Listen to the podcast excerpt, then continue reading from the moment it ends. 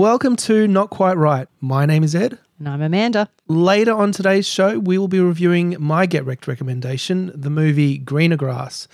But first, we'll be talking about writing competitions and writing prompts. And later in the show, we have a very special announcement, so stick around for that. So, Amanda, I think some congratulations are in order. Thank you. You made second in your group, I think, on the New York City. Midnight right. competition. Yep. Second in the second round. And so that means I go on now to the final. So there's going to be 125 people in the final round. And I've just received my prompts. I've got 24 hours and I'm spending a bunch of those hours here with you. So you're welcome. Time well spent. You're, you're going to help me. So that's Okay. Well, do you want to do you want to share your prompts with it? They've literally just come through. Yeah, they've just come through. So the way it works, I've mentioned before, is that you're given a genre, you're given a word prompt, and then an action prompt. Uh, but for the final round, the genre's open, so you can write whatever you want. It's just now a word prompt and an action prompt. Right. So the word I have been given is blur, and the action prompt is shushing. Interesting. which I'm taking as a personal criticism. But anyway, no, shushing uh, or shushing, however you want to say it, is uh, an action that has to feature in the story. So I've got 250 words, which isn't much, to feature both of those things. and um, do they allow variations on the word as well? So blur could be blurb or Yeah, for sure. So the rule is just that that spelling, Yep. that word in its entire spelling must exist, but it can exist within a longer Yep. word, for example. So blur, blurring, blurb, blurt. yeah, Um, yeah. Any of those would be fine. And yes, I did Google that immediately. yeah. Blurt and shushing go together. They do. They do. So that's kind of easy in a way. But of course, when it's easy, sometimes that means uh, unoriginal. So that's risky. Well, that's right. And we wanted to talk a bit on this episode about our process for Yeah. writing competitions because that's one of the, the things that you have to consider is when you first see prompts and immediately a few things spring to mind. Mm. They're not often the best things to go with because that is the same experience everyone has. That's right. And you're going to write, end up writing the same story that everyone wants to write. And by extension, sometimes you think you're being clever, but mm-hmm. actually everybody's having that exact same clever little thought. And I think that's dangerous territory. So, yeah, you've got to be really careful not to veer into cliche or veer into like basically the first thought that you had. You can do that, but you kind of got to prove yourself then. You got to be even better because you might be up against someone who's telling a very similar story. So tell me, what what's the first thing that you do when you get prompts for a competition? So I sit down and basically look at the prompts Mm-hmm. and see what springs to mind and then just create like a list. And it's literally a brainstorm. Mm. And then once I have that list, then just break that down into more and more kind of related ideas. Yeah. Sometimes even, you know, Googling can help just just going on the internet and looking at pictures or something that's related Yeah. um, just to get some inspiration. I think the first stage is really just get that inspiration because a lot of the time for me, when you write a story, it has to be something that you personally like feel that You connects do. with you. Yes, I agree. So, and often you have ideas that are ideas for a story, but aren't necessarily the story that you're you want to write in Mm. that moment. So I think you you um, or at least I do. I kind of go through that list and and try to develop ideas until I find one that grabs me in a in an emotional way somehow that I really feel like yes, I, I want to write that story. Mm. that you feel like yeah you've got the energy to write you can, Yeah. you know that you want to stick with it that you can feel yourself bothering to write and finish That's right, and to be motivated about it and not just have it be a chore. yeah, that's well. right. I mean, I know there's been plenty of times when we've gotten together for writing competitions um, to share and brainstorm together. And there are those times when either one of us or sometimes both have sort of said, I've got some ideas, but I just, I can't see myself actually mm. writing it because I can't be bothered. And that's when you just haven't been grabbed enough by the idea. I would say I have a step that I do before all that, which is before I even have prompts or just in general, I have a, you know, notes app on my phone. Mm. And if an idea springs to mind, a, a snippet of dialogue, just a quirky thing that interests me or what have you, those go into the notes app. So that what happens is when the prompts come along, I'm not jumping to the first conclusion necessarily. I had an idea already. For example, um, we did a Furious Fiction together where the prompt was court. Yep. So you think, oh, okay, tennis court. And then you start going down that path. And a lot of people are having that same thought as you. Uh, whereas I have ideas already that have nothing to do with the court. And so I'm not as likely to be butting heads with other people in that competition. They're less likely to have had the same idea as me. The challenge then is, of course, making court work in that context. Mm. But I do find it's helpful. It helps me avoid treading on other people's toes, kind of thing, in a competition. Yeah, I think it's a really great idea, and that's something that I always intend to do, but I never actually do. Is um, really keep a, a, good log of all those random thoughts you get for ideas for stories, or even just kind of scenes that you. Yeah. Um, well, when it's flash fiction, that's all you need, right? Yeah. You only need just the smallest nugget of an idea. Yeah. It doesn't have to be a whole plot. You know, it's just a moment in time or what have you, yeah. or an emotion that you want to explore. So that's what I do. And then I would say, like, when when I can, hang out with you. You know, we brainstorm together. I find that incredibly fun. So I just enjoy that anyway. But it's also a really good way of like just getting your ideas out mm. loud and thinking them through we often have very different ideas, but we can add value to each other's ideas. You know, once someone starts going down a tangent, like what if, or what if you did this, or oh yeah, you could have a character that. Um, and it's just it's just nice to rather than just you and Google alone in a darkened room. it can be nice to have a bit of a tribe to go to, but that's a luxury, I guess, that not everyone has. Yeah, and there have been times when we've gone together to write uh, in Furious Fiction, and you know, sometimes we both do it and sometimes one of us does it and mm-hmm. the other mm-hmm. one doesn't. And it's not usually that we don't have, have ideas, it's just that that one idea hasn't struck us mm-hmm. yet.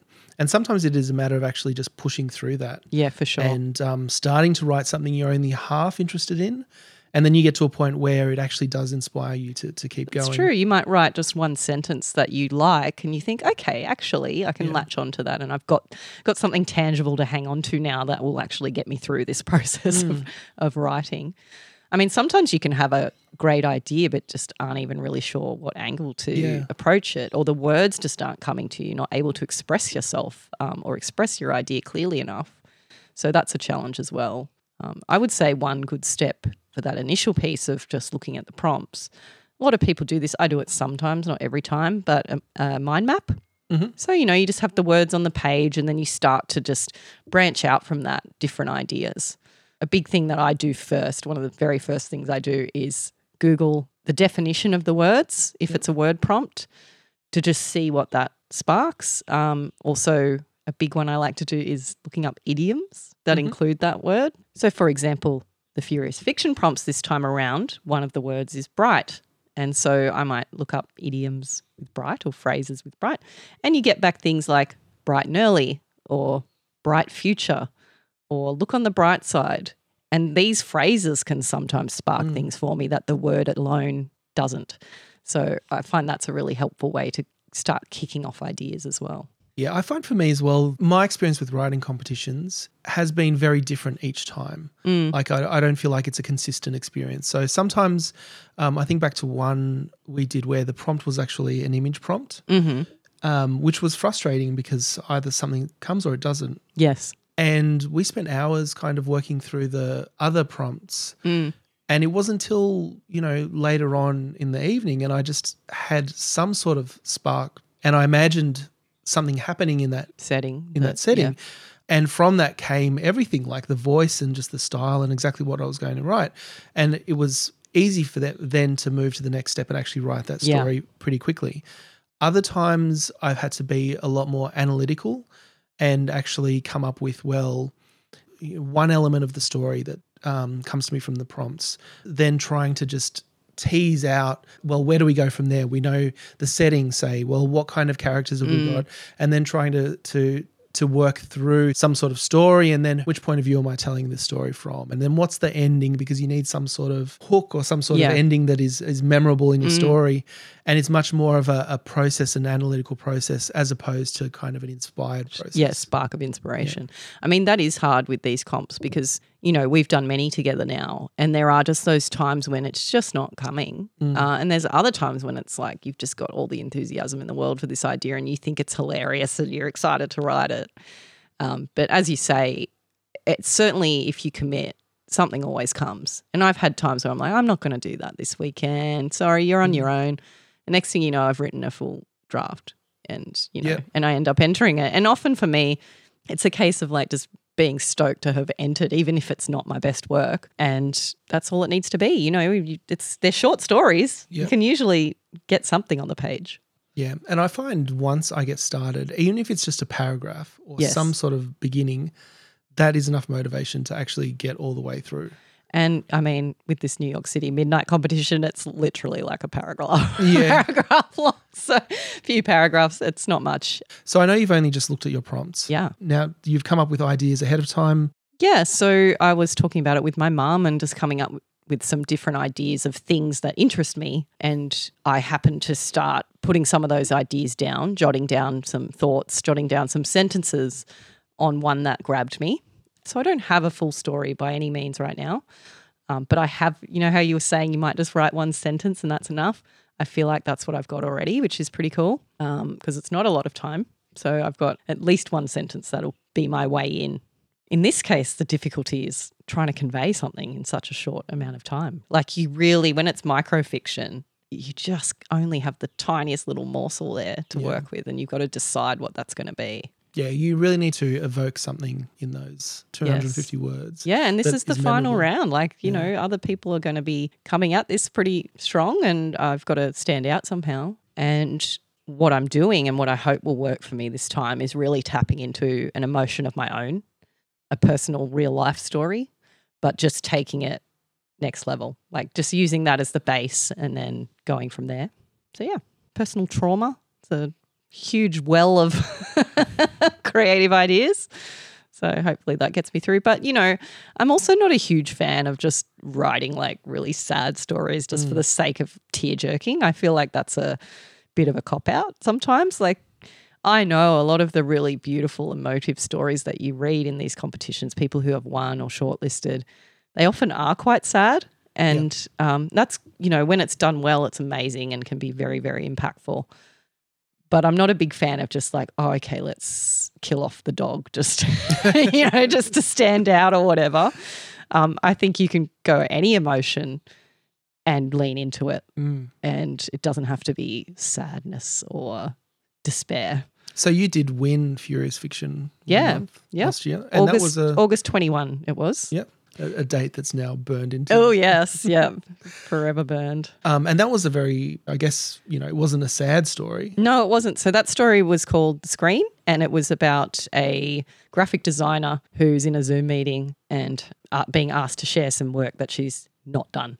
And it was just a comic piece, but I would say that was tapping into a very real emotion of mine at the time, which was frustration. So again, it's not despair. Um, you know, the character's got my name. She's Yeah. Mandy, and I'm not a graphic designer, but uh, I just put this character in a sort of very similar feeling situation to what I was in, and I just went hard and I had fun with it. Um, you know, I made the client awful.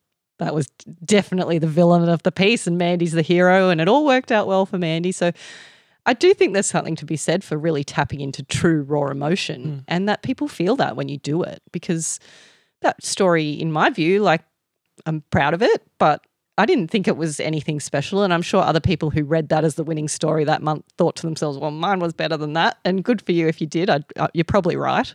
Well, it's a, it's a universal experience. Everyone has a client or a customer or a boss that is overly demanding and doesn't, you know, doesn't understand what they're trying to achieve. Yes, because the judges did give feedback on that, and one of the things they said was how relatable it was, and I, it was at a time, you know, it was twenty twenty one. It's at a time when we're all in the middle of Zoom meetings all the time, um, and that I thought that was risky because you know sometimes it can be like oh, a bit boring, like you just this is the universal experience right now. You're not adding anything new, so that's risky in that sense.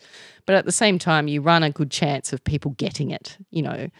And I really did feel from the feedback of the judges on that occasion that they really were picking up what I was putting down. You know, they made some comments about the rule of threes, and I had intentionally sort of leaned into that. Mm. And so to hear that feedback back is really nice to hear that someone understood what I was trying to do and that I was able to convey what I wanted to convey.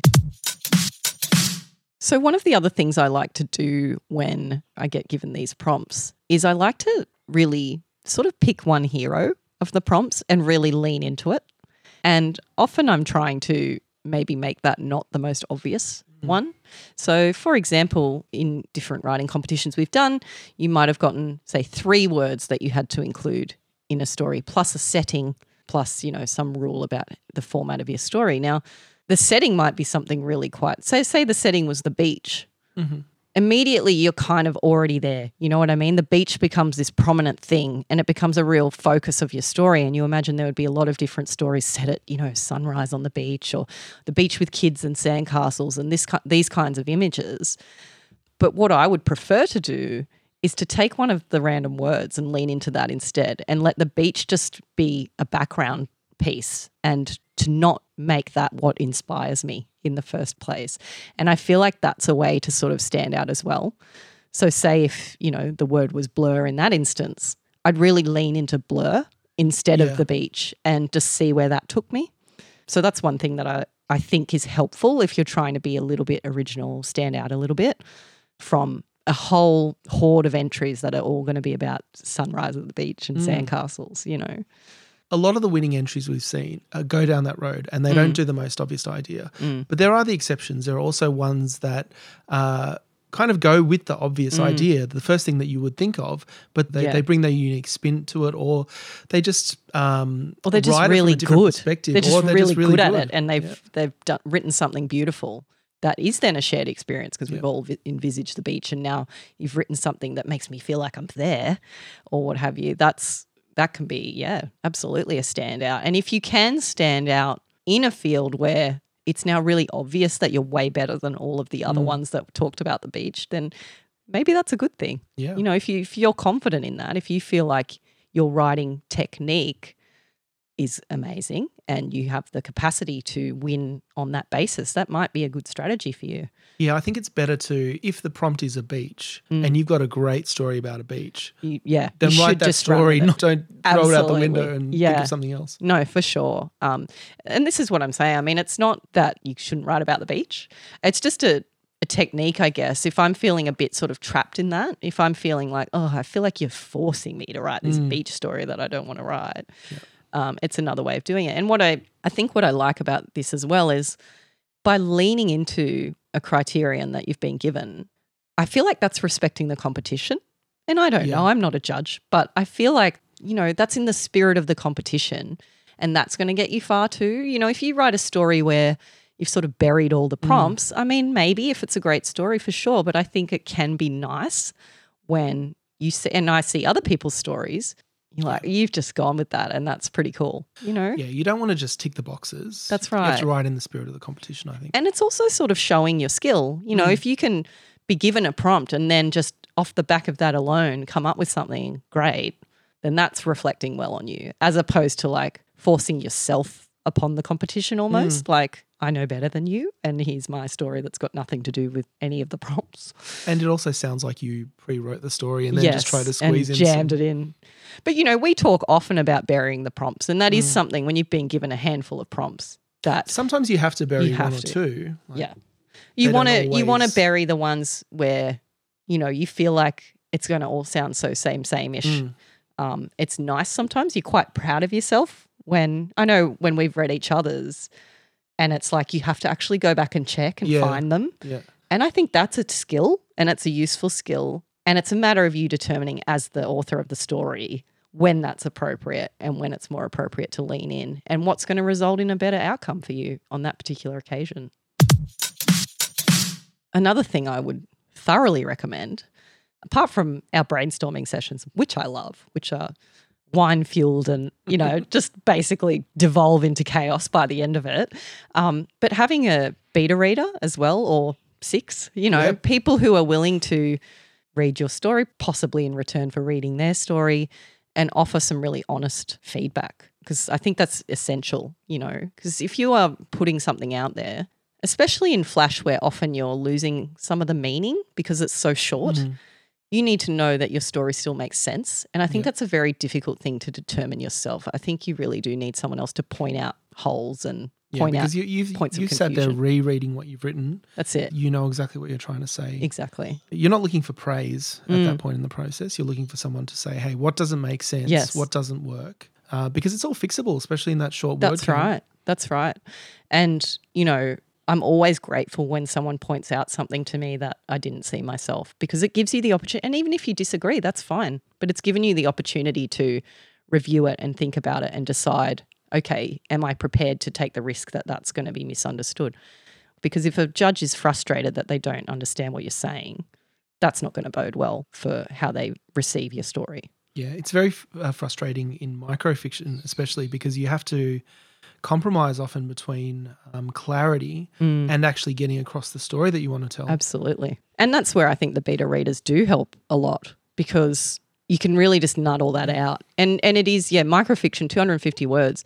I'm well aware that as I start editing, it's making less and less sense. Yeah, And you have to choose your words very carefully, which I do, but even so, I end up with things and I'm like, uh, it's you're just going to have to accept it's vague because I don't have the words to spare to mm. explain that to you without losing something else that's important from my perspective in the story. So I find a lot of my microfiction ends up being a little bit mysterious Yeah. because, you know, I can't fill in the blanks for you. You've got to do that yourself. And that's fun to me. I like that, but I have received negative feedback around that, not just from the judges, but from there's a forum for New York City Midnight. You can share your stories, and other contestants, you know, shared some feedback on my story, and people were like, "Oh, I would have liked to know a bit more about this, and would have liked this sort of thread to be wrapped up." And you're like, "Well, great, but like, where? How? Give me some words." You know, there's no, really no opportunity for that. But I. My preference is being sort of mysterious, and so I don't is mind something that. to that. I mean, if it, it leaves the reader with something to think about Yeah, at the end of it. And That's right. And to apply their own thoughts and feelings. Like that was the other interesting thing about the feedback I got. Some things, some real takeaways that just I didn't put in there. Mm. Like, you came up with that, and that's cool. Like the reader coming up with their own meaning that I didn't insert. Another one of the things that we do for Furious Fiction, and I think that's probably you. You mentioned earlier that we have we drink a lot of wine and we come up with a lot of ideas, and usually I end up walking away from that with an idea and maybe a paragraph if I'm Mm. lucky. if Um, I've shut up long enough for you to be able to write a paragraph, yeah. So that the idea of sleeping on it and um, writing it the next day, if uh, if that's an option, Mm, and New York City midnight is 24 hours. 24 hours. may But have I have the advantage of being Aussie and getting a night to sleep That's on right. it. Yeah. But you're right. And even if you make a start on it, but are able to then approach it with fresh eyes, maybe you just walk away, go walk the dog for two hours if we're talking about a. That's a long time to walk your dog in hindsight. Take the dog for a walk or what have you um, to give yourself a break from the screen um, to come back to it later can give you a fresh perspective. I think one thing that's important to remember too is that it's very hard to be objective. So, what's funny about the entry that won for me is that I didn't think it was that great. You know, I thought it, I thought the final line was terrible, and I just submitted it. I'm like, that's terrible. I can't think of anything else that'll do. And so, it was very surprising to have the result it did. This is given the previous two entries, so that was my, only my third attempt at that competition. The previous two didn't make the long list mm. or anything, but I liked them more. Yeah, I've had the same experience. It's- yeah. It's, impossible to be your own critic. I've had stories that I loved and didn't get a message a That's mention, and others that I felt like I kind of phoned it in or Yeah. rushed th- through just to, to make sure I get it out. And those are the ones that ended up on the long list. Isn't it So- funny? And so I think that's important to remember when you're ent- entering these competitions because, you know, you think, oh, I haven't done a very good job or it's not my best work or whatever. But you're just one person and you're not the judge. Yeah. And we are saying they're injecting their own meaning when they're reading it. If you just happen to like hook them with something Mm. that is meaningful to them, then you're home free, you know? And from my experience of the screen um, entry, was that one of the things that I thought was really risky, which was a lame joke that I left in, which was about the shift and control buttons on a keyboard. Mhm. I left in the lame joke. I was, t- oh God, I was agonizing over that. Are they going to think it's funny? It's pretty lame, like it's a risk. In the end, it amused me and I left it. And that was something that the judges And picked up mentioned it. on. They mentioned it and they liked it. So again, like it's totally subjective and you don't know how things are going to be received. But I think if you're having fun, I think that comes through. Yeah. Like obviously not every story is fun. Some stories are emotionally, you know, draining, but if you're engaged yourself, then there has to be an element of that that comes through even if you're not the world's best writer. If you're having fun, then you hope the judges will have fun too. If it makes you cry, I think that's where the winning stories come from, you know, the ones where there's a connection. So let's talk about what makes a good writing prompt. Mm. And I was just mentioning that um, for Furious Fiction, one month there was a, a visual prompt. Mhm. And I seem to remember that you hated that. I did. I despised Yeah. it. I don't know that I hate all visual prompts. I don't know that I could make that blanket statement. Mm. And it is more than likely that I was just in a bad mood. You know me. I just wasn't having it that day. I think the specific image, um, it felt limiting. And you mentioned yourself that it took you a very long Mm. Yeah. time to even think of what, what might be happening there. And you knew the place as well. Like you knew. No, I had to Google it. Oh, okay. Yeah, so um, it was an image of what I later discovered was a loch in Scotland, so a lake in Scotland, with a red old school phone booth right beside it and nothing else, pretty much. And I guess Hmm. the judges or whoever it was that selected that image saw that image and went, "Ooh, that's cool. You know, that's a bit weird."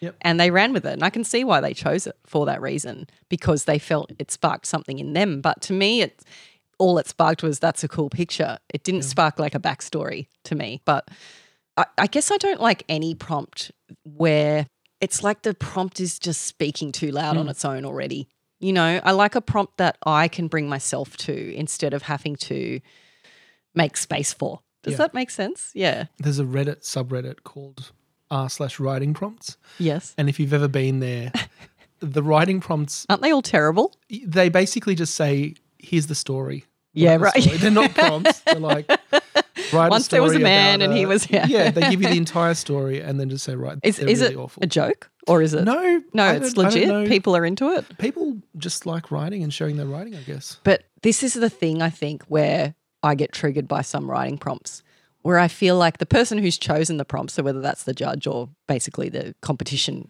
host, right? It's like they're showing off. Yeah. You know what I mean? It's like, oh, It's not about them. it's yeah, it's not about you. You you are meant to be creating space for other people to be creative, not I don't know, being look look how clever I am. Mm. You know, I've already written the opening sentence for you and it's really good. You know, no, let me write the opening sentence. So it's like an arrogance of it that I think I respond negatively to. And I'm not saying that that particular image had that about it. There certainly have been other prompts in other competitions where I've had that feeling. And certainly things like, here's your opening line, really just smacks of that to me, or here's your closing line. And that's not without exception. I'm sure there's some where that, that works well, but it is a bit of a red flag for me.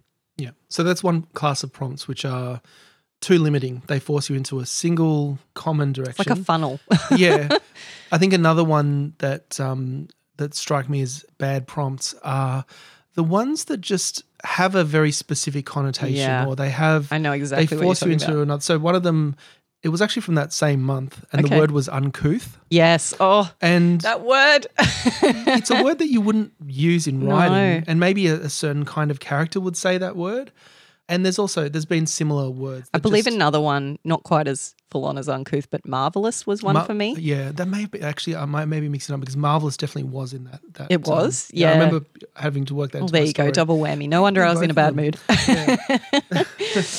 no, you're right. I think those ones where you just feel like you have to shoehorn it in. It's like I can't naturally yeah, find a place for this word. It is going to be unnatural because I don't ever use this word uncouth. Um, and, you know, okay, I can create a character who does, but it is limiting. Like, there's not that many situations in the mm. world where that word naturally fits. And so, what I much prefer, and if we're talking about what makes a good prompt, I would say any of those words that have more than one meaning yeah, you know, like we mentioned court earlier, it could be many, many things. If you're, and that was to not just a word, that was it must be set in or on a court. Mm. Um, you know, there's a judicial court, there's tennis court, there's all sorts of sporting courts. Um, you know, there's many ways you can approach that. And words like, so the screen, one of the words from memory was toast. Yep. And you know, that's got a lot of different meanings too. And you can really lean into that. You know, is it a champagne toast? Or in my case, the character said, I'm toast. Or you could have obviously cooked bread. You know, there's Yep. all sorts of ways that you can do that. I think those are great prompts because toast is still like a really specific word. And yet it can be specific in different ways, if that makes sense. yeah. You need Like- to give the writer flexibility to write Absolutely. something great and Yeah. something that surprises you. Like As the, exactly. yeah, you don't want to be funneling everybody into one idea. and I Um, think when you think about well, what is the actual point of a writing prompt? yes. So one is to prove that you wrote it for Yeah. a competition. Yep. And the other is just to get people thinking and Mm. to to generate a diverse set of ideas and a diverse set of entries. And kind of surprise everyone as to how diverse you can actually Yeah. be. Just and from, I would imagine as a organizer of a writing competition, you don't want to get thousands of the same story. You want to actually open that up and, and have people um, send you something unique. And I'd be interested to talk to a judge or you know an or, an organizer of a comp to know. Have you learned over the over time you know what prompts result in good entries and what prompts don't? Does it make a difference the types of prompts that you're using? Because it certainly makes a difference to me as a writer as to how I approach it how enthusiastic I am. Yeah. I, I have a definite experience where, at least on two occasions I can think of, I had a story that was halfway there in my head hmm and with two out of three prompts. yeah And then the third prompt just kind of spoiled it for me. It just yeah had a word that was, well, maybe I can work that in. I think one of them was emergency. okay And I had a, a, a story idea. And then I thought, well, yeah, emergency, I can work it in, but it's just not part of that Mm. It's not story. natural, Like there's no fit. emergency. You know, you could have it in an emergency ward or Mm. something like that. But that is a shoehorn. Yes. And it really turned me off actually writing that story Yeah. because I just didn't see how I could make that work naturally. I think uh, basically what we're trying to say is, you know, the prompts should be promoting creativity, not curbing it. You know, don't box us in with things that are limiting, that are producing the same sorts of ideas, that are hard to shape differently, that come with a shape that we then have to work with. I mean, there's a challenge in that, but I guess that's not the challenge I like. Maybe some people do, of like, oh, wow, you've made it really hard for me to make this work and now I'm going to roll with that challenge. That's a perfectly valid way to approach a competition, but it's not what I enjoy. I enjoy just that spark of something that comes and then just rolling with it with your own unique take. And that is a skill in itself, being able to write about whatever someone gives you. Mm. Oh, for sure. And there's some challenge in that, but That's you want to right. see people's unique voice, their unique Yes. experiences shine through in the writing. Yeah, absolutely. You know, another sort of style of prompt that I don't love, but for a different reason, is the type of prompt where it's like, okay, your story must start with a sentence containing I only five those. words. Yeah. Um, it's sort of meaningless, you know. Um, you know, there's it- works, for example, when you say your story has to start with just three words, Mhm. and that's a challenge, and it's sort of just can spark things, but it's also really got nothing to do with the outcome. So I think the reason for that is it that just compromises the story. yes, Another occasion, I, I do remember having a, a story idea and then thinking, well, this would be a great opener for this story, and just not being able to use Yeah. it. And I'll say as well, the first and the last sentence are, are important in the story. They're, They they're much more important than many of the other sentences. That's and you want to get that just right. Mm. So what I think we're basically saying here is that we hate every prompt. That's what it sounds like. we just we just don't like being challenged. Like what's what's wrong with us? But you know, I do love, for example, the like we said, the word prompts where it, it does spark something, where it is open, where there can be more than one meaning, where you get to pick, you know, where it takes you. going back to the process that I was talking about when you sit down with the prompts and you start listing out ideas, you want that list to kind of expand and Yes. allow itself to get bigger and bigger as you think of more and more things. You don't want to be able to, you don't want to start writing a list and then having to cut things and, Mm. and make it smaller and smaller because you need to fit in these words or these scenarios that Mm. um, you wouldn't have come up with. I should say another prompt that I like, and this is one that New York City Midnight uses, is an action that must occur Hmm. within your story. And Furious Fiction's done that a few times as well, where a particular action has to occur, and then it's up to you to sort of work that in. Now, again, that's you've got to be careful not to box people in too much. Um, but for example, I had um, tucking in a shirt was one of the ones that I got, and that's just a little. I don't know, a little something that you can sort of that's good because it, latch onto. it could also be tucking in someone else's shirt. Like and it, could, and it was in yeah. some of the entries, you know, and, but it's specific enough, but also allows a lot of different stories, a lot of context, and it can be just a throwaway thing. It gives you the freedom to, if you don't have something specific for that, well, you can include it as an action without making it a, a focus. which is what I did. You know, it occurred in my story. It occurred naturally. I used it to sort of show the awkwardness of the character, you Mm. know, and and that was fun. Um, so I think an action prompt is a good one. Yeah. And then another thing that I think's a bit sort of unique to New York City Midnight is that they give you a genre as well. Mm.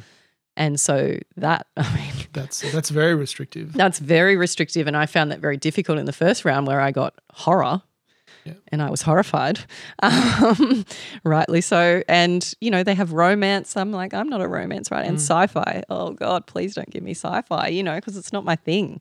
Yeah. But it was, it's challenging in a way that's kind of, I found fun.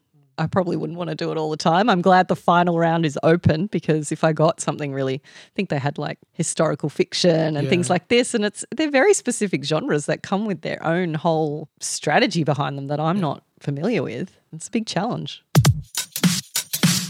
Now, speaking of furious fiction, I'm very sad. Are you Moment sad? Of silence, I think. yes, moment of silence. Okay, that's enough. You know I don't like silence. So we started getting together to write for Furious Fiction back, I think, in early 2021. Am I? it would have been, Yeah, Yeah, it's been a couple of years. because we had a few rounds where I wasn't up to writing. You Yeah. were going for it, and I wasn't. But we were still hanging out and brainstorming and so on. It wasn't until a few, few times you got longlisted that I got jealous and I had to join the party. And then Um, you won it. and then I won it. I didn't even get longlisted on my third attempt. So Mm. then it became even a stronger competition, and then it was a battle to the death. So that was fun. Um, but unfortunately, the the death that has occurred, or what I consider a death, is the competition itself. So Yeah. So last year they changed it from a monthly competition to a quarterly. Yes, and we Which was mourned. disappointing. We mourned that. Yeah. And now Yeah. it's back to a monthly, but it's no longer a competition. It's a challenge. It's a So- challenge. No winners, no losers. Mm. Everyone gets a prize. It's very, you know, it's good for millennials, us millennials. To That's right. Everyone wants a prize. Um, trophy. but I'll be honest with you, I love furious fiction, and you know, it's been a wonderful thing for me. Obviously, you know, having won and I'm a big fan. They're obviously very intelligent over there. But I don't know that I want a challenge. I you know, the comp- competition is a huge motivator. It is, yeah. And, you know, I'm a competitive person. I guess Mm. that's what appealed to me. I don't think the challenge appealed. I've got a book I should be writing. This is a procrastination tool. Like, you know, give me a reason to do it when I should actually be challenging myself on the thing I should be writing. yeah. Even if there's no prize, Yes. but the there is glory. a winner, that's the important thing. Absolutely. And clearly, you know, it's become too much of a burden for them to to judge and I can imagine it would be you know, hugely time consuming task when that's not their core business, you know, they do writing courses and so on and that's their primary purpose. So I understand, but I, I don't know that I'm going to be chiming in with with any entries at all, to be honest. I might be moving over to other types of comps. What about you? Do you think you'll give it a go this round? What are the prompts? So the prompts came out yesterday uh, as we're recording this episode. So the first one, your story must include a chair of some sort, which I think is reasonable. Yep, that's a good prompt. Nothing wrong with that one. Mm-hmm. Your story must also must include the words album, bright, and click. Mm-hmm. Your story must include a character who has made a choice between two things. Oh, who sorry, has? who has to make a choice? Okay. Right, sorry. Those prompts are all good. They, they pass muster, I feel. Yeah, yeah. Um, do you, did you think about them? Did you? I did. I thought about them yesterday. So last night I was exhausted. uh-huh. um, and so I wasn't going to do any writing. But I did think about them, and Click, Bright, and Album made me think about photography. Right. So okay. Click, bright light, flashes, Mhm. and a photo album. hmm Um, so again, this is the kind of the, the process where do you just take that first idea and Mm. write, or is everyone going to have that idea? Mhm. And I don't know if they're that obvious that that someone would. And then chair is the kind of thing. Well, there could be a physical chair. It could be a chairperson of a Mhm. meeting. hmm And when I was going along those lines, I was thinking of a a judge for some reason. Mm. I mean, a judge sits in a chair, but that's not really um, doesn't really have much to do do with the the situation. But, I But they do make choices. But that's right, they do make choices. So the the scenario I had in my head to write a story about was a wedding photographer who messes things up so badly that they go Oh, to court Amazing. to Love it. um, yeah. So so that's the idea I had, and Mm. maybe I'll follow through on it. Yeah, well, I'd love to see if you do. Like, it's still, you know, it's hard to let go. I'm not going to enter because I've got my other comp that I'm focusing on this weekend. But I did have a story idea for this as well, but I probably won't follow through and write it. So if you want to steal it, go nuts. But um, I was talking to my mum about an experience she had where she went to the bank. Her credit card wasn't working. And my father had passed away some time prior. And it wasn't until she got to the bank and the poor person behind the counter looked very awkward. You know, checked something on their computer, looked horribly awkward, went out the back to speak to their manager that it clicked for my mum um, that it was because my father had died and she was using a credit card that was in his name. And it turned out the solicitor had forwarded some paperwork and not let her know. And that was incredibly traumatic experience for her, very upsetting. And it's just interesting to me how these little human interactions can be so deep. You know, you're just going Yeah. to the bank for something, and next thing you know, you're leaving in tears. And um, that was quite some time ago now. But I found that to be a compelling little vignette Yeah. that would work in flash fiction. No, that's good. I think with flash fiction, like the, the challenge and the key is coming up with these moments of Mm. life hmm that are um, Poignant. moving, poignant, Yeah. moving, and And that's all it can be. You can't really give a bunch of backstory Yeah. and even much character sometimes. Like it's, I think the ones that do well are people who can convey character very quickly, but all you have is a moment. You're really just reflecting a moment in time and hoping to sort of just extract something bigger from what might otherwise just be a brief moment in your day. And microfiction, even more so. So, flash fiction, I feel like, so this one's 500 words. I think you've got enough time to have a vignette to just fully explore, you know, an interaction between two people, for example. In microfiction, so the other comp that's 250 words, you barely even have time for that.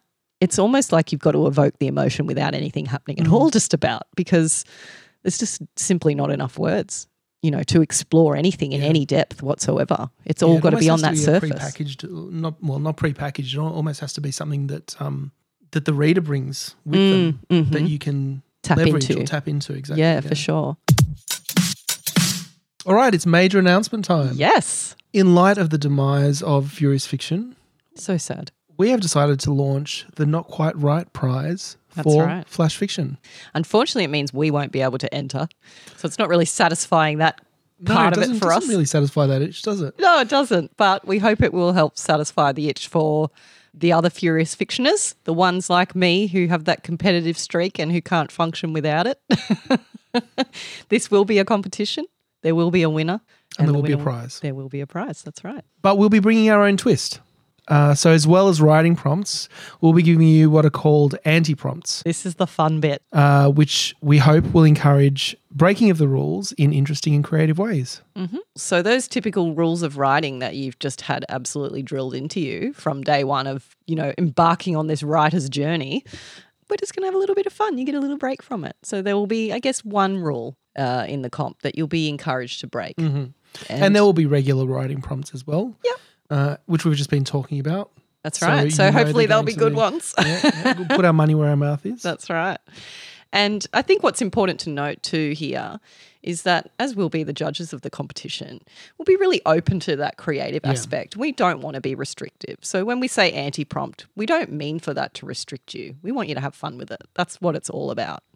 So same goes for the prompts, you know, the regular prompts. We'd encourage you to just have fun with it.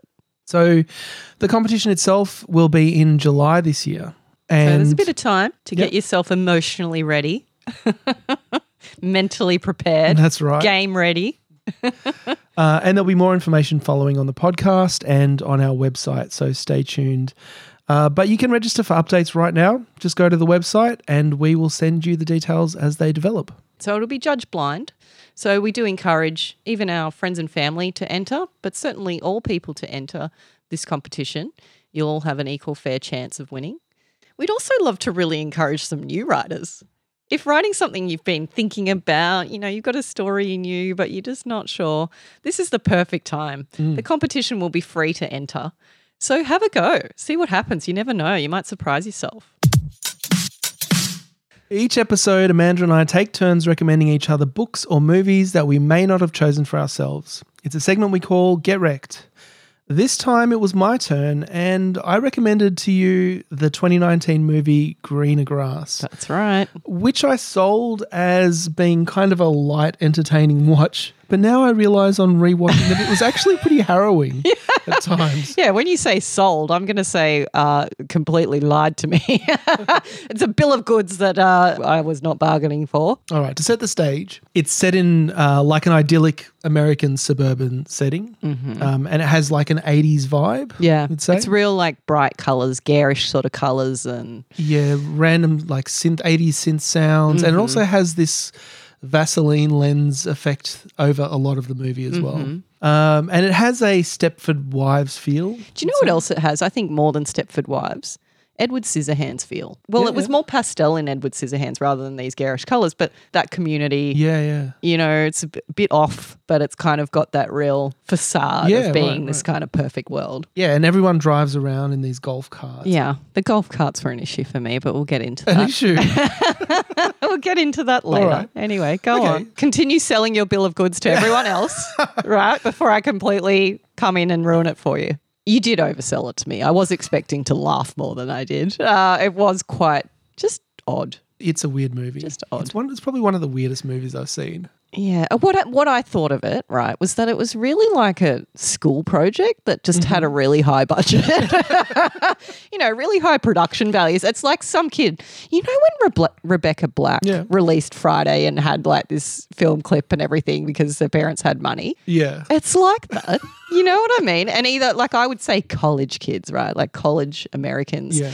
um, level where someone knows someone in Hollywood and has access to all this equipment and amazing lighting and talent, and they've just produced this nonsense script that they've written. and they think they're super arty, but actually it just doesn't make any sense. Look, I think I liked it much more than you. There were there were definitely moments like not all the jokes landed. No. And there were points which were a bit like, you know, maybe a bit cringe. Mm. But overall, and I think sometimes it- cringe was the like- expected reaction. Exactly. I think they were going for cringe, were they not? That's that seems to be a core like theme. Yeah, it was Um, very awkward. I'm just thinking of a scene where the couples are kissing Mm-hmm. Enthusiastically and there's Very these big strands of spit between them. Like, Yeah. if I'm not supposed to feel cringe, I don't know what I'm supposed to feel in that situation. but look, I'm not saying I hated it either. I do think it's the kind of thing for me, like a lot of comedies for me, you know, you need to maybe even watch it a couple of Mm-hmm. times for it to sit with you. Like Anchorman, for example, is ridiculous, Yeah. right? A little bit more put together. Like it's Yeah. sort of hinged around a more of a plot than this one did, in my view. But first time I saw Anchorman, I thought this is just stupid, right? But now I think it's hilarious, you Mm. know, and I quote Anchorman all the time. So there is an element of that. I could see myself getting into it. And if I was in the right frame of mind, watching it with the right people, like having parts of it that stayed with me forever. And I did laugh. There were some funny bits. Yeah. For example, this had a bit of a Zoolander vibe to me, but the kid is angry with the mum or something and calls her a school. He's like, Mum's a school. I'm mom. I'm full of clocks and classrooms. and it was just completely stupid but funny. And the dad's reaction, Yeah. what I loved about it was how realistic it Yeah. was. Like he just had had enough of this kid. He's just over it. But his response is, if anyone's a school, it's Julian. and I did find that funny. I did laugh out loud. So I'll give it that. Yeah. And there were some of those moments of like relatability of being a parent or, you know, living in the suburbs that were funny. Yeah, and I think the humor is absurdist, but there is still this whole underlying thing of family, of raising kids, of living in the suburbs. Yes. And a lot of the relationships and a lot of the there is this whole idea of one-upmanship between the between the couples in the Mm-hmm. Yes. movie. A lot of that is very real. Yes. but it, it's it is taken to this absurdist place, like right at the start of the movie. And there's going to be spoilers here, uh, as always. But right at the start Spoilers of the movie, or like trigger warnings? yeah, maybe. Before even the credits, like the um, main character, who is called Jill, um, she's with her friend Lisa at a soccer game watching her Their son- two sons, their, yeah. their sons play. And Lisa says, "Oh, that's a nice baby." yeah, Your she's like, I, I. I didn't realize you'd had a baby. Yeah, just these conversations. Yeah, and she she says, "Oh, do you want him?" Like as a gesture of Her, it's a girl. Oh, sorry. Do you want her? yes. Sorry.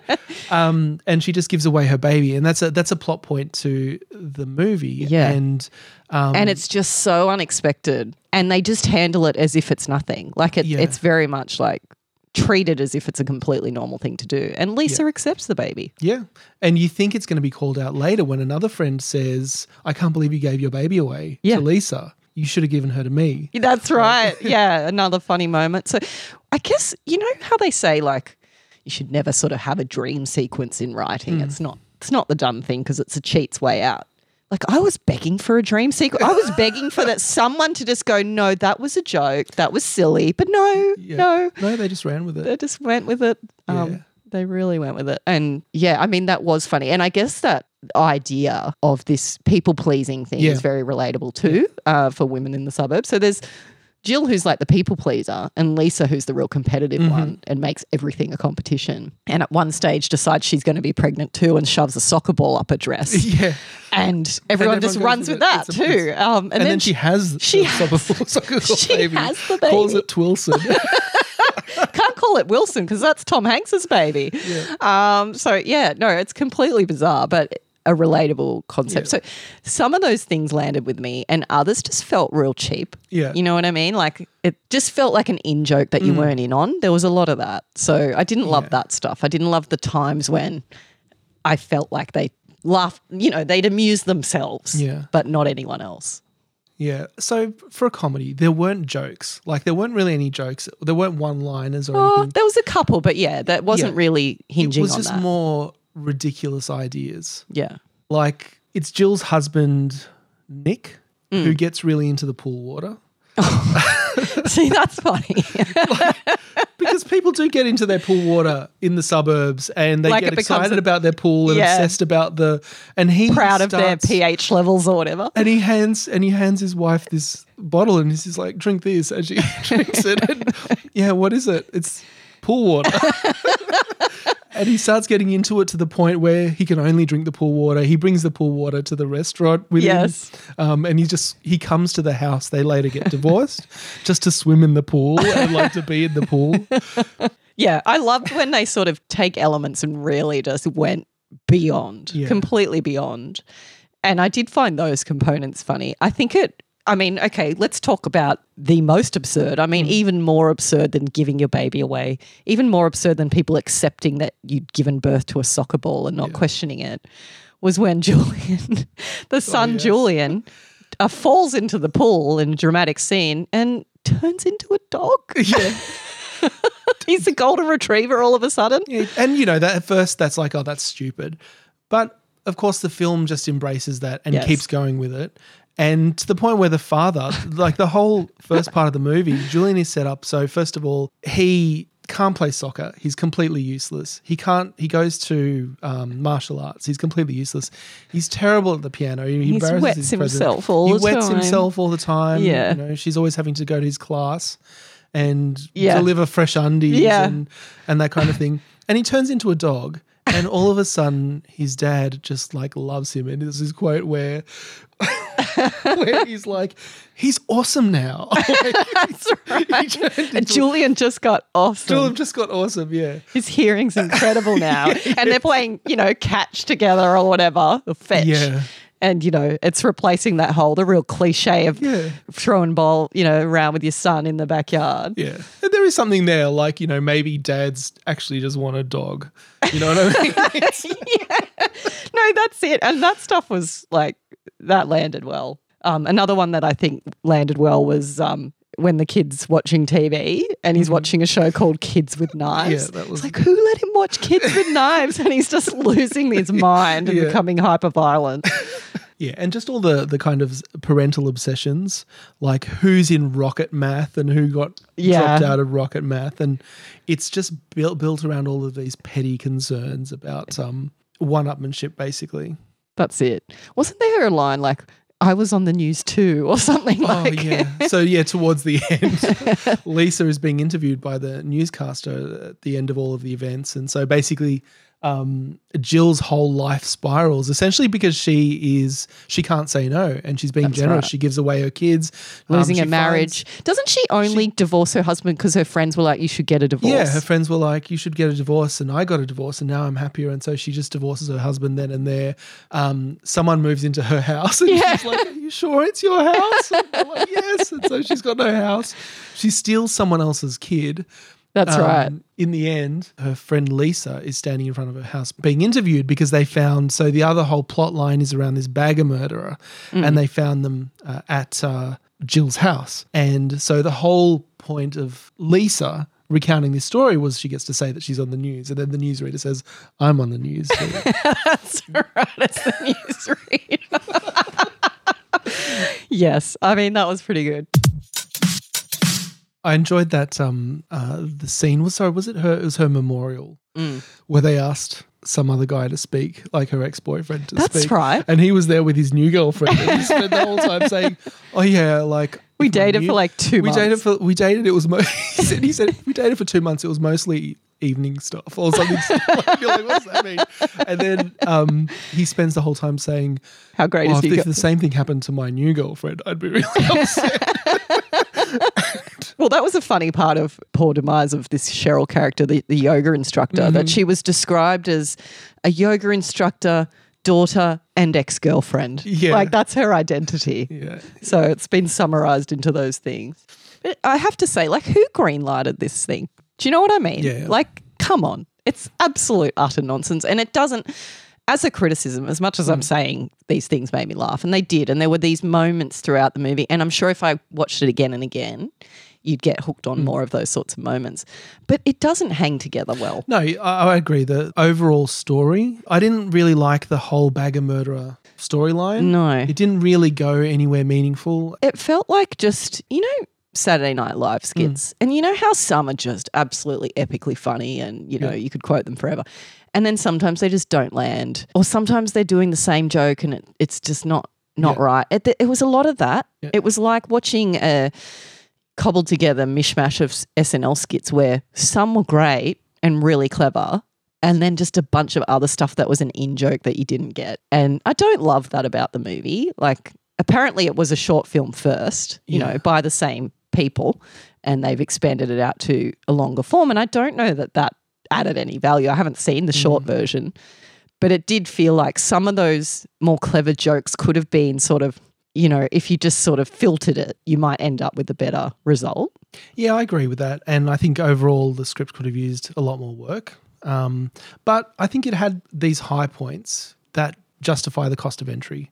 And I don't know if they'll get another go at making a movie, but I think they can definitely. I think they got pretty good ratings. Yeah, I I don't- think which I didn't understand, to be honest. Like, people will bag like an Adam Sandler movie, which I think is much Mm. Because- more clever. This was different. This is a different movie. it's Like, different. and um, we do say that, don't we? Like, we'd always prefer it to exist, that someone's had a go at something and we're not just producing the same old garbage over again. Yeah. But I do think there's some valid criticisms there too that the writing just it Yeah. needed more work Yeah. and it wasn't it it wasn't good enough on its own. It needed to I guess be run through the ringer a little bit more. And Yeah. for some of those things to to get chopped. Yeah, yeah. You know what I mean? When it was something that's just funny to them and not necessarily Mm. landing well. And I think they felt like because the first half of it was a series of skits, and I get the feeling that they needed, or they felt like they needed some sort of arc and some sort of ending, but none Mm. But of they sort of artificially yeah, yeah, it created didn't really that. follow from the characters. But yeah, all that set aside, I definitely enjoyed it. Yeah, Um, I, I, you know, it wasn't a completely lost cause. I, so the two women who wrote and directed it are also the two stars. Yeah. So the two main characters, Jill and Lisa. It kind of, though, to me, it had a real teen boy energy to it. Mhm. So it's the two women who've written it, Mm. and they're from some comedy group called the Upright Citizens Brigade, which I'm not familiar with, or maybe I am and just don't know it. But it, yeah, this teen boy energy, which is what I would say Anchorman has, and Yeah. you know, Billy Madison and all these other sorts of films. Anchorman, for example, Anchorman is kind of deep in its own way. You know, Yeah. there's a lot of stuff on misogyny in that and, you know, narcissism and all sorts of things in that. And Billy Madison, too, for example, like there's a lot of class stuff there. There's a lot of, you know, stuff about personal growth. And yes, it's complete nonsense, but there is a, an Mm. Yeah. actual story happening that you can hang your hat on, kind of thing. Whereas this one was more just cobbled together vignettes of Mm. Funny observations about suburban living. Ma- And maybe I appreciate that more than than you because it didn't have a. It's not polished. It's it's very much a diamond in the rough. That's it. Yeah. So what did um, what triggered you about the golf carts? What it said to me was, we didn't have the budget for cars. Right. Do you know what I mean? Like, Yeah, yeah. I know it's a joke. Like, Yeah. every single adult in this movie has braces. Yes. So that's another little, Yeah. you know, joke. And, but yeah, the golf carts just felt really like, just like an afterthought. Like, oh, do you know it'd be funny if everyone drove a golf cart instead of like having a real reason for that to be the case? And they, like, there was a lot of golf cart related stuff. You know, they're in them a lot. And I guess it just didn't land with me. It just Mm. felt very much like that's all I could afford. Yeah, there wasn't really a, a purpose for them. There were a lot of little jokes and little things in there that were almost non sequiturs, like that one, Mm. and um, the whole thing about are you wearing panties around your neck? Yes. yes. That's you know, is that going to catch on? Do you reckon? Yeah, I, I don't know where that came from. It's kind of funny. It's kind of funny, but it's okay. Do you know what it is? Mm. There's this thing in comedy, right? And I'm not a comedian, but there's this thing in comedy. It's called a hat on a hat, Mm-hmm. right? I don't know if you're familiar with that. So the idea is that it's like two separate funny things, and if you put them together, it sort of cancels it out. It's not funny anymore. And I think there was a lot of that going on yeah. in here. Like, if you just, for example. The giving away of the baby is so absurd. And the fact that that occurs just completely deadpan, Mm. straight, that's funny right? But then when you've got the golf carts as well, and Yeah. then everyone's got braces, and there, you know, the part there's partner accidental partner swapping, I should say, and just oh, it's too much, and so Yeah. you end up like cheapening. Yeah, that funny stuff. sense, Yeah. yeah. Um, so I think in that way there were some things that could have gone that would have actually made what was left behind funnier. One thing I did really laugh out loud at though, and you'd have to watch it to see this part, but they're impersonating the soccer ref. Like the, the, Oh, the ref makes a call like out of bounds or yeah. something. And then the I think is it the father or one of them makes a really bad impersonation It was of just him. an imperson. There was nothing added to it. It wasn't- it was like, just- that was out of bounds. that was out of bounds. And then they would not get over it. Yeah. It was just hilarious to them. I did love that. But you know, like humor is always going to be subjective. And I don't know if I would ever recommend this movie to anybody, Mm. um, like someone I know did, but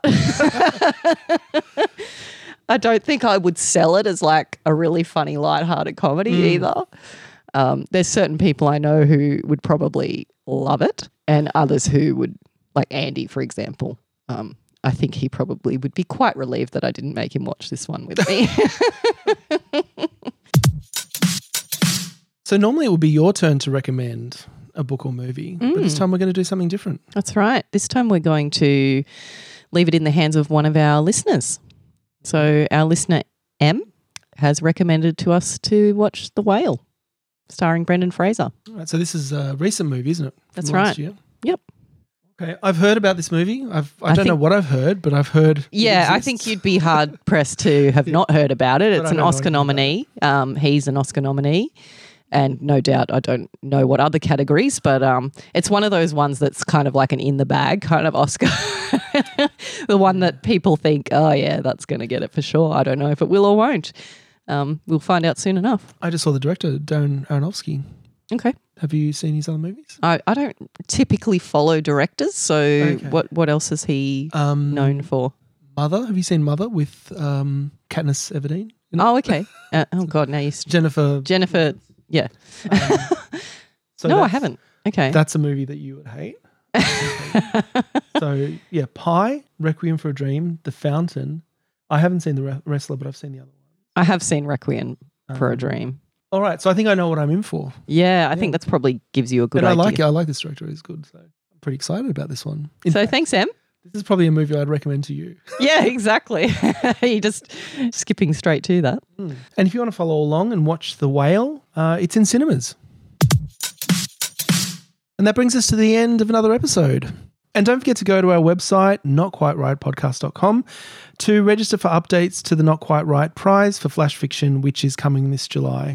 Exciting. And until next time, right on. Right on. Thank you for listening to Not Quite Write. If you'd like to reach us via email or follow us on social media, you can find all the links on our website, notquitewritepodcast.com. That's W R I T E. And if you enjoyed the show, we'd love it if you could leave us a five star review on your favorite podcasting app. Something doesn't seem quite right. No, but before we go, Mhm. I want you to tell me more about this bombshell you dropped on me today that you have a phobia of Vegemite. It's Go back to. Romania, mate. Do they have Vegemite? Where- No, they it? don't have Vegemite anywhere except here. Why do I live in the one country where this exists? It's exposure therapy. It's, it's not working. no. So when I was a child, I remember once I tried Vegemite and I didn't like it. And of course, my mum is Romanian, Yeah. and she wouldn't have known like how much you put on or how you Oh, do it or whatever. Oh, I don't, So I don't know what I had, but I didn't like it at the time. Oh no, was it? She Sharon didn't know it's me- meant to be a scraping. Probably not. Sharon tells me that I would love it, knowing other foods I love. Like I would love it, but It's um, umami. One so- of the umami foods. Yeah. so there was that. I had it and I didn't like it. And then kids had it at school and I didn't like it. And then once, like the neighborhood bully. This is when I was. No way. No, this is, this is my origin story. When when I was, I don't know, I would say probably about ten, the neighborhood bully threw a Vegemite sandwich at me, Oh. and it stuck to my back, and I just had Vegemite all down my back, Yeah. and that's probably why. So anyway, Poor baby Eddie. I haven't had Vegemite since then, and I just can't. I just can't like have it. Get past it's that. not. It's not like a thing where I can just like, oh, just move past it. It. I think it is a legit phobia. Like it's. yeah. So what happens? like what physically happens in your body when you? I, I can't. I just can't do it. I can't. so I have a Vegemite scroll not right now. Like if I put that near you, what would you do? I would leave. I you would walk over. leave. Wow. I can't do it. I'm I not going to do do it. it to you. No, and Are you th- are you sweating that I'm even suggesting that I would bring it towards you? Y- yes, like it's